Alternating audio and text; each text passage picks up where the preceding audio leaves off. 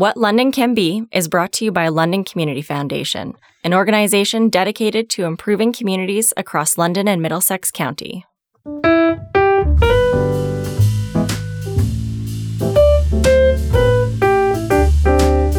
Welcome to What London Can Be, the podcast where we navigate our shifting world, shine a light on the issues our city is facing, and explore the innovative Made in London solutions to critical challenges in our community.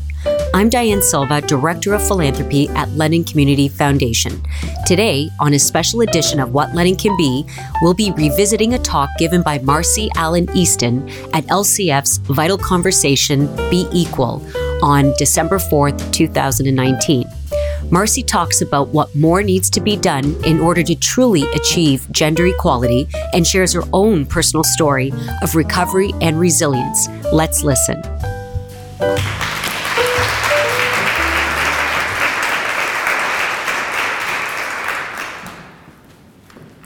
Good evening, and thank you for giving me the opportunity to speak with you all this evening. My name is Marcy Allen Easton, and I am the current chair of Women in Politics London. I want to start by apologizing for my voice. It doesn't usually sound this way, but I've been struggling this week with laryngitis. Uh, I actually woke up this morning not quite sure if I was going to come and speak to you or if I was just going to pass you all a copy of my notes and hope at the end of your reading you gave me a little applause. United Nations Sustainable Development Goal 5 is achieve gender equality and empower all women and girls. The preamble for the platform for this goal begins with While some indicators of gender equality are progressing, the paragraph ends with Despite progress in implementing gender responsive budgeting globally, gaps remain. This past September 28th, London's University of Western Ontario celebrated FOCO, Fake Homecoming. During the event, banners were posted across the front of student occupied homes in a neighborhood next to the university. One read, If your girl goes to Western, she's not yours anymore. Another stated, My roommate is a virgin, please help. While yet another said, Queen girls spit, Western girls swallow. As you can imagine, the uproar in the city was hard and swift. Women's groups, as well individuals, took to social media and print media to share their disgust. On October 1st, Western's new president released a statement in the form of a letter.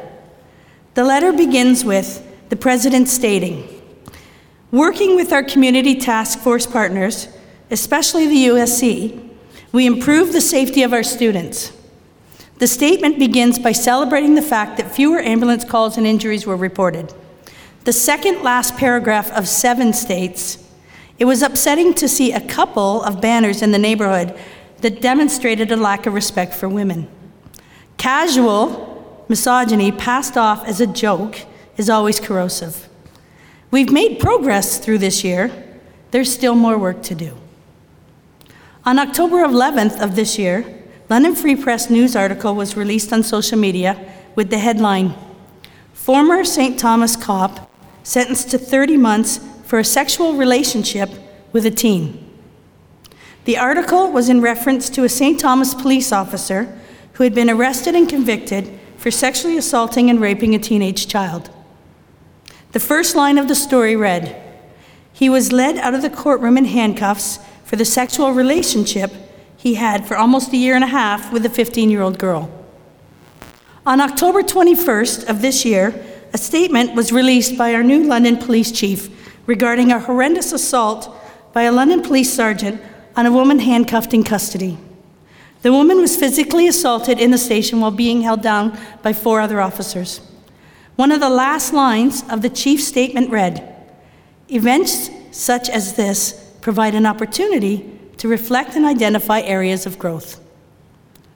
I cannot tell you how many times I've sat down to read an article or a statement written in reference or response to what is an incredibly serious issue, and I've read through it often feeling hope and excitement, only to get to the last few lines and say, There it is. There's the softening. Those soft words, often words typically associated with positivity and improvement.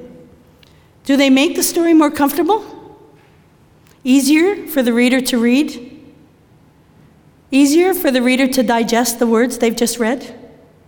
They're always there, often subtle, hidden amongst the other words. While some indicators of gender equality are progressing, this leads one to believe it's getting better. It's not as bad as it used to be. Which then begs the question why give this kind of priority required to be included as a global SDG? Hanging banners filled with misogyny and oozing of rape culture should not be referred to as casual, casual misogyny. There's nothing casual about this. Using words like couple, casual, and joke downplay the seriousness of these issues. Describing rape and sexual assault as a relationship can quickly leave a reader with a sense of, that wasn't so bad, was it? Or, it was her choice too. Or, it takes two to tangle. Implying that a 15 year old child has the ability and power to make decisions as an adult. Using the term opportunity in a statement regarding the severe beating of a woman while in police custody is akin to saying, well, at least it ended on a positive note, or some good has come from this. Not for the victim, it hasn't. What are some of the things we hear when a woman community leader or a politician speaks out against these types of injustices? We hear, oh, they're so shrill. Or, they always over exaggerate. They're taking things too far. They're far too emotional. One needs only to take a moment to visit one of our own local female politicians' Twitter or Facebook feeds, and you'll quickly see many of these comments there. When a woman speaks out against gender based violence and institutional gender based violence, the inequality there is often pushback and accusations of making a mountain out of a molehill. That is not nearly as bad as they stated. So, how do we fix it? Well, we know. We know that when we have women in leadership positions, CEOs, executive directors, police chiefs, editors, politicians, women's issues are not only better represented, but they're taken more seriously and communicated with the urgency that they deserve. The United Nations has set a benchmark, albeit a low one, stating countries should have a minimum female political representation of 30%.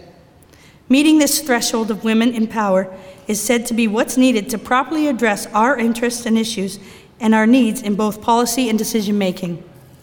In Canada, on average, women make up 26% of our elected officials. We can't ensure our issues are represented. We cannot ensure our issues will be given the weight they deserve. We cannot ensure our issues will be put forth with seriousness and urgency if we're not meeting, at the very least, the minimum requirement. When policy and decisions are made without us, they can't be informed by the reality of what we know, by the lived experience of women. All women, queer and trans women, black women, indigenous women, women with, dis- women with disabilities. We can't settle. We can't allow the narrative to convince others that it's not so bad. We can't allow the narrative to lessen the impact of misogyny and rape or rape culture. We cannot allow the narrative to speak for us. We must demand not only individual accountability, but also accountability framework. Framework required for real change to occur at the highest level possible. In our media, in our institutions, in our government, municipal, provincial, and federal. If we do not continue to demand accountability at, and a place at these decision making tables, we risk seeing policy being created without us. We risk losing our voice as women, we risk losing our rights as women. There is absolutely a place for discussing improvements and achievements in regards to equity. This should not be recognized, or it should be recognized, and it absolutely should be celebrated. But interjecting, interjecting this language in and amongst stories, examples, apologies, and reporting of gender based violence has the true potential to cause more harm than good. Look, I myself have been a victim of institutional gender based violence. I grew up in children's services. I spent a handful of years of my youth struggling with a heroin addiction and living on the streets of London, in and out of trouble. I experienced things no young woman should ever have to at the hands of power. And there are two things I know with certainty today. One, none. Not any of those horrible experiences that I struggled with or suffered through are my fault. None of them. And two, no, no matter how many times I say those words, there continues to be someone who will always believe they were. We've waited long enough, and now it's time to change. Thank you. Wow. Thank you to Marcy for sharing her personal story and insights. That was inspiring and eye opening. As Marcy pointed out, although women have come a long way in terms of achieving equality, there's still much more work to be done.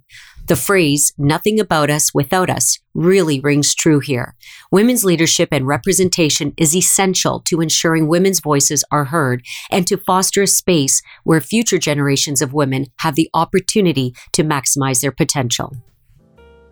Thank you for joining us for this episode of What London Can Be. Look for us on Apple Podcasts, Google Play, Spotify, Stitcher, or wherever you get your podcasts. To learn how to subscribe to this podcast and for more information about today's guest, visit us at lcf.on.ca slash what London can be.